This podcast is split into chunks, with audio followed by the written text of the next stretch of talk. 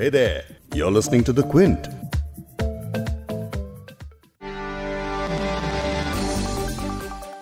बॉलीवुड के महानायक अमिताभ बच्चन के कोरोना पॉजिटिव पाए जाने की खबर के साथ साथ एल्गार परिषद मामले में जेल में कैद उनासी साल के कवि और सोशल एक्टिविस्ट वरवर राव के भी कोरोना पॉजिटिव होने की खबर सामने आई थी। लेकिन उन्हें किसी भी टीवी चैनल या फिर सोशल मीडिया में ज़्यादा तवज्जो ही नहीं मिली। इस पर भी सवाल उठे कि जब 77 साल के अमिताभ को कोरोना होने के बाद इतनी चर्चा हो रही है तो उनासी साल के पॉलिटिकल एक्टिविस्ट जो काफ़ी बीमार हैं, जेल के अंदर हैं, उनकी लोग बात क्यों नहीं कर रहे? वरवर राव न सिर्फ़ कोविड से संक्रमित हैं, बल्कि उन्हें और भी हेल्थ इश्यूज़ हैं, जिसे लेकर उनके परिवार ने 12 जुलाई को एक वर्चुअल प्रेस कॉन्फ्रेंस की थी, जिसमें उन्होंने कहा कि महाराष्ट्र सरकार उनका ठीक से इलाज करवाए। राव को नवी मुंबई के तलोजा सेंट्रल जेल से मुंबई के जेजे हॉस्पिटल में शिफ्ट किया गया। लगातार मेडिकल आधार पर जमानत की मांग करते रहे वरवर राव को लेकर एनआईए ने कोर्ट में ये तक कह डाला कि वो उम्र और कोरोना वायरस का बहाना बना रहे हैं। आखिर कौन है वरवर राव और बिना कन्विक्शन के और खराब सेहत होने के बावजूद, उन्हें इस हालत में जेल में क्यों रखा गया है इसी पर आज इस पॉडकास्ट में बात करेंगे क्विंट हिंदी पर आप सुन रहे हैं बिग स्टोरी हिंदी, मैं हूँ फबीहा सैयद यूएपीए के तहत उनासी साल के वरवर राव एल्गार परिषद मामले में दो साल से जेल में बंद हैं। दोषी नहीं है, लेकिन अंडर ट्रायल हैं और पिछले कुछ वक्त से वो लगातार बीमार चल रहे हैं। जून से जुलाई की शुरुआती दिनों तक राव की तबीयत बिगड़ती चली गई।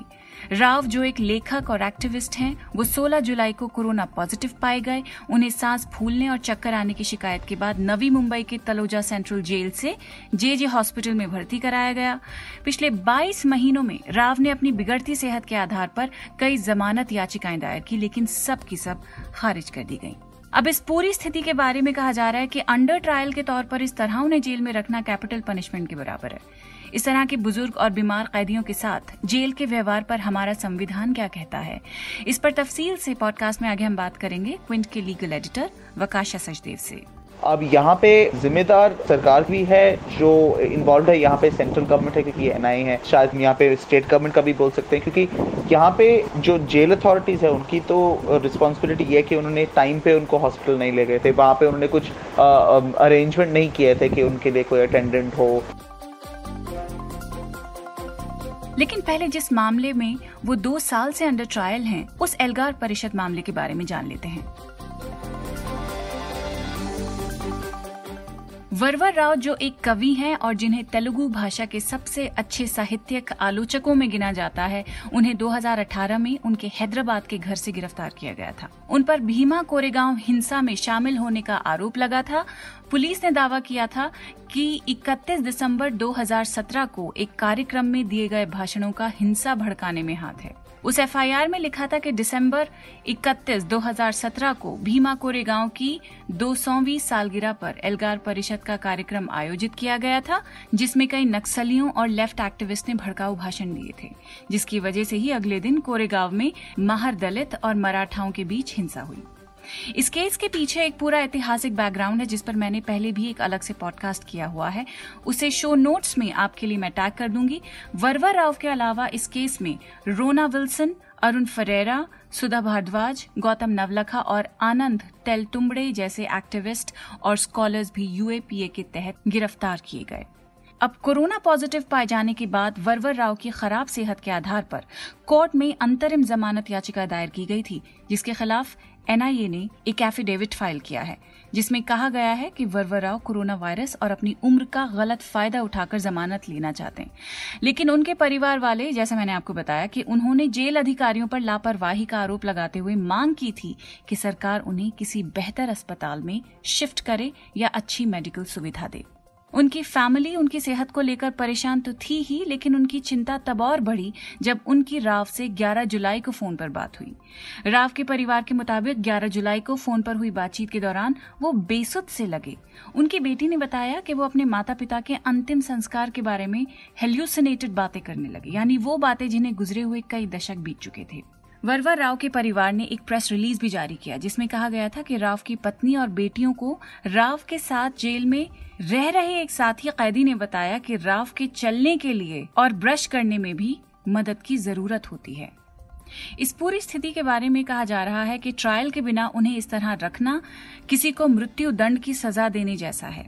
प्रिजनर्स के ट्रीटमेंट के बारे में संविधान क्या कहता है, इस पर आप सुनिए क्विंट के लीगल एडिटर वकाशा सचदेव से। संविधान में प्रिजनर्स के ट्रीटमेंट जो उनके लिए सबसे इंपॉर्टेंट आर्टिकल है आर्टिकल 21 जो आर्टिकल इक्कीस जो है राइट टू लाइफ और पर्सनल लिबर्टी इसमें इंपॉर्टेंट चीज़ ये है कि जो राइट टू लाइफ है, उसमें राइट टू डिग्निटी भी है और इसका ये भी इम्पोर्टेंस है कि अगर किसी के भी आज़ादी को आप रिस्ट्रिक्ट कर रहे हो तो इन सब चीज़ों में आपको कानून को बहुत स्ट्रिक्टली फॉलो करना पड़ता है, जो कहते हैं प्रोसीजर इस्टेब्लिश बाय लॉ संविधान में लिखा होता है। तो फिर उसके, उसको खिलाफ कुछ नहीं कर सकते। अब यहाँ पे जो प्रिजनर्स के ट्रीटमेंट है, जैसे उनके मेडिकल मेडिकल कंडीशन जो है, या उनको किसी चीज़ जिससे उनको ज़्यादा वलनेबिलिटी है जिनसे ज़्यादा खतरा है उससे बचाने के लिए, ये राइट टू डिग्निटी में भी आ जाता है। और अगर हम कानून देखेंगे तो कोड ऑफ़ क्रिमिनल प्रोसीजर जो है और जो जेल मैनुअल्स है, उनमें इन सब चीज़ों के बारे में लिखा गया ऑलरेडी है कि ऐसे लोगों को मेडिकल ट्रीटमेंट ठीक से देना चाहिए।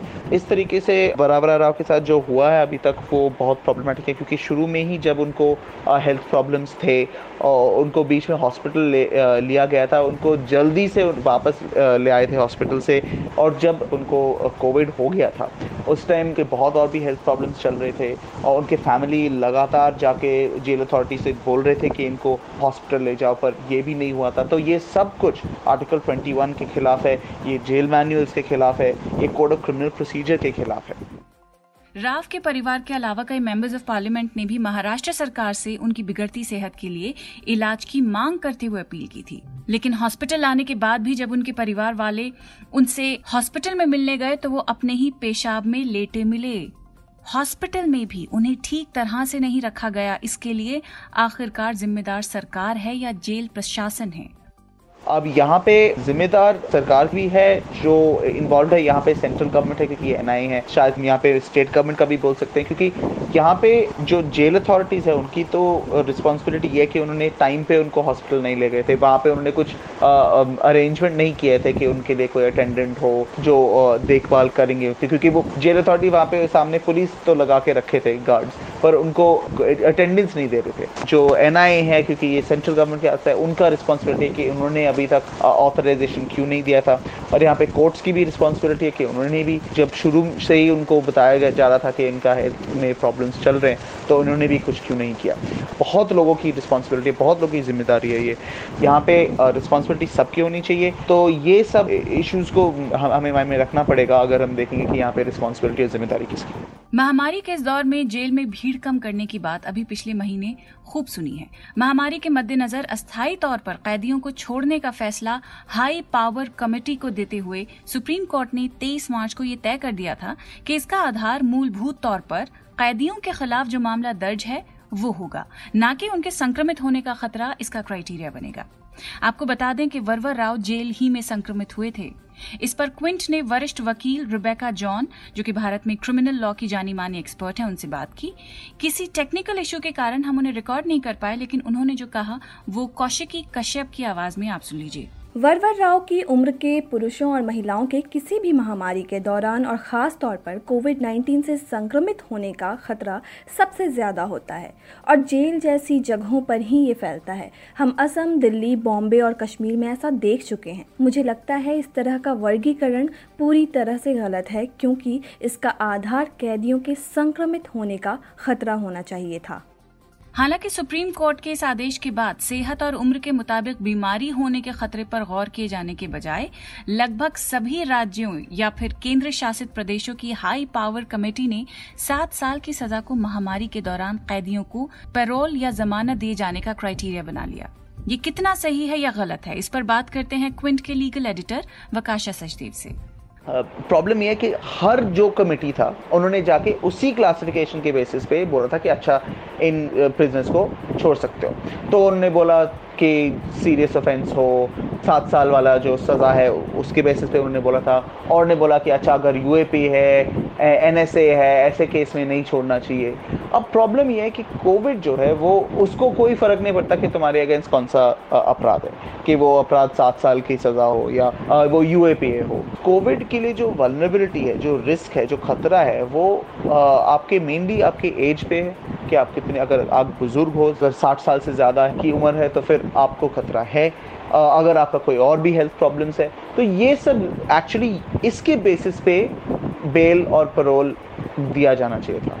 ये नहीं कि अच्छा तुम्हारा तीन साल का ऑफेंस है तो इसलिए बेल ले जाओ। पर जैसे अगर वरावरा राव टाइप के लोग को देखें तो वो बुज़ुर्ग हैं, उनके ऑलरेडी हेल्थ प्रॉब्लम्स हैं तो उनको चाहे यूए पे हो या नहीं, अगर आप जेल में रख रहे हो तो उनको, उनकी जान में खतरा लगा रहे हो। और इसमें प्रॉब्लम ये है कि अगर आप देखो कि अभी स्टेज नहीं हुआ कि वो कन्विक्ट भी नहीं हुए तो अब ये भी नहीं बोल सकते कि अच्छा उनको वैसे ही सजा मिलने वाला था तो ठीक है आ, रिस्क हो सकता है। शुरू में ही ये गलत अप्रोच है क्योंकि ये अभी तक तो अंडर ट्रायल भी है। और अगर मान भी ले कि ये कॉन्विक्ट है अगर उनको सजा दी गई है, उनको कोर्ट ने बोला कि हाँ ये गिल्टी है, फिर भी ये प्रॉब्लमेटिक है, क्योंकि सजा भी जो देते हैं कोर्ट, वो कानून के तौर पे होता है। अगर कोई कोविड से मर जाएगा, वो कानून के तौर पे नहीं आप उनको जैसे लोगों ने बोला है कि ये कैपिटल पनिशमेंट है, क्योंकि यहाँ पे उनकी जो एज है, उसकी वजह से उनको जो खतरा है, वो यहाँ पे आप उसको इग्नोर नहीं कर सकते और यही सबसे बड़ा प्रॉब्लम है इस केस में।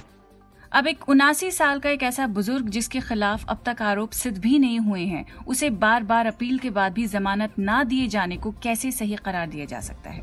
बुज़ुर्ग होने के साथ साथ वरवर राव लगातार बीमार चल रहे हैं। ऐसे में उनकी सेहत के आधार पर भी उन्हें जेल से बाहर नहीं निकाला जा रहा। जेल और हॉस्पिटल में जिस लापरवाही के साथ उन्हें रखा जा रहा है, क्या वो मानवाधिकारों का उल्लंघन नहीं है? लेकिन आखिर ये सब तय कौन करेगा? और ये सवाल आखिर हमें किससे पूछने चाहिए? इसे लेकर सोचने की बहुत सख्त ज़रूरत है। इस पॉडकास्ट के एडिटर हैं संतोष कुमार और इसे प्रोड्यूस किया है फबीहा सैयद ने। अगर आपको बिग स्टोरी सुनना पसंद है तो क्विंट हिंदी की वेबसाइट पर लॉग ऑन कीजिए और हमारे पॉडकास्ट सेक्शन का मज़ा लीजिए।